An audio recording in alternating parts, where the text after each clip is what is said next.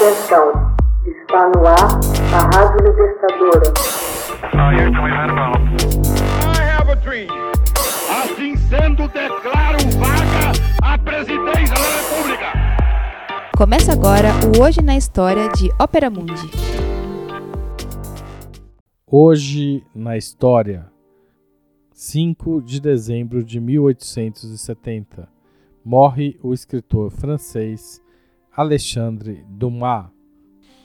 Nascido em vinte e quatro de julho de mil oitocentos e dois, Alexandre Dumas era filho de Thomas David de La Pelleterie, conhecido como General Dumas, um descendente de negros e brancos de São Domingo e primeiro general de origem afro-antiliana do exército francês.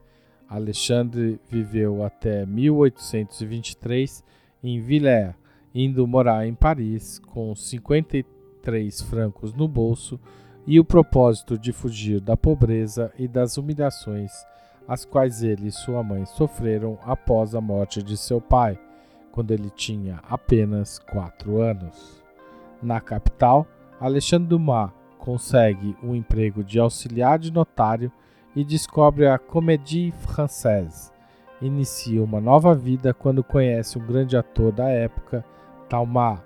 O afamado escritor Alexandre Dumas morreu em cinco de dezembro de mil oitocentos e setenta em Puy, na Normandia, no norte da França. Três meses antes, um acidente vascular o deixou semi-paralisado e fez com que ele se instalasse na casa de campo de seu filho, Alexandre Dumas Filho, onde acaba falecendo. Seus restos mortais foram transferidos para o Panteão de Paris em trinta de novembro de dois mil e dois, por ocasião do seu bicentenário de nascimento. Em vinte e sete de julho de mil oitocentos e vinte e quatro, Alexandre Dumas teve seu filho, também chamado Alexandre, fruto de sua relação com Laure Labay, costureira e vizinha do mesmo andar na Praça des Italiens. A criança permaneceria ilegítima até que Dumas a reconhecesse em dezessete de março de mil oitocentos e trinta e um, alguns dias após o nascimento de sua filha, Marie Alexandrine, filha também de Belle Crey Samer. Dumas casa-se em fevereiro de mil oitocentos e quarenta com a atriz Ida Ferrier e se instala com ela em Florença.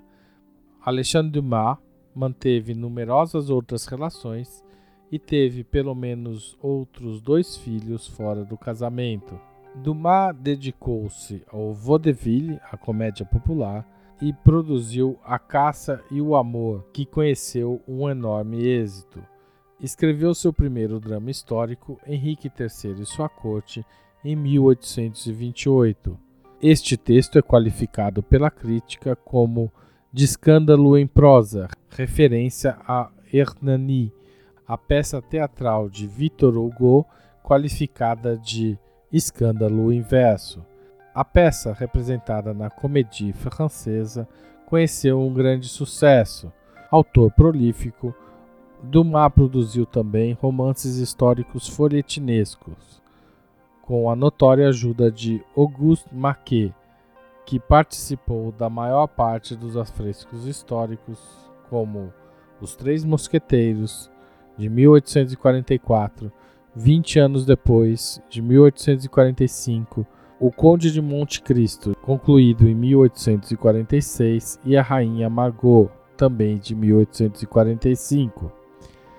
Com o dinheiro que ganhou dessas obras, construiu em mil oitocentos e quarenta e seis o seu próprio teatro, no Boulevard du Temple, que batizou de Teatro Histórico.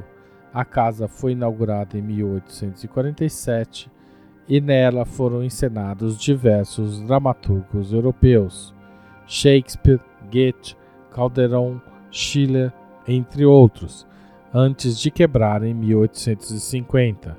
Arruinado, Dumas foi obrigado a vender em leilão seu castelo, um castelo admirado por Honoré de Balzac.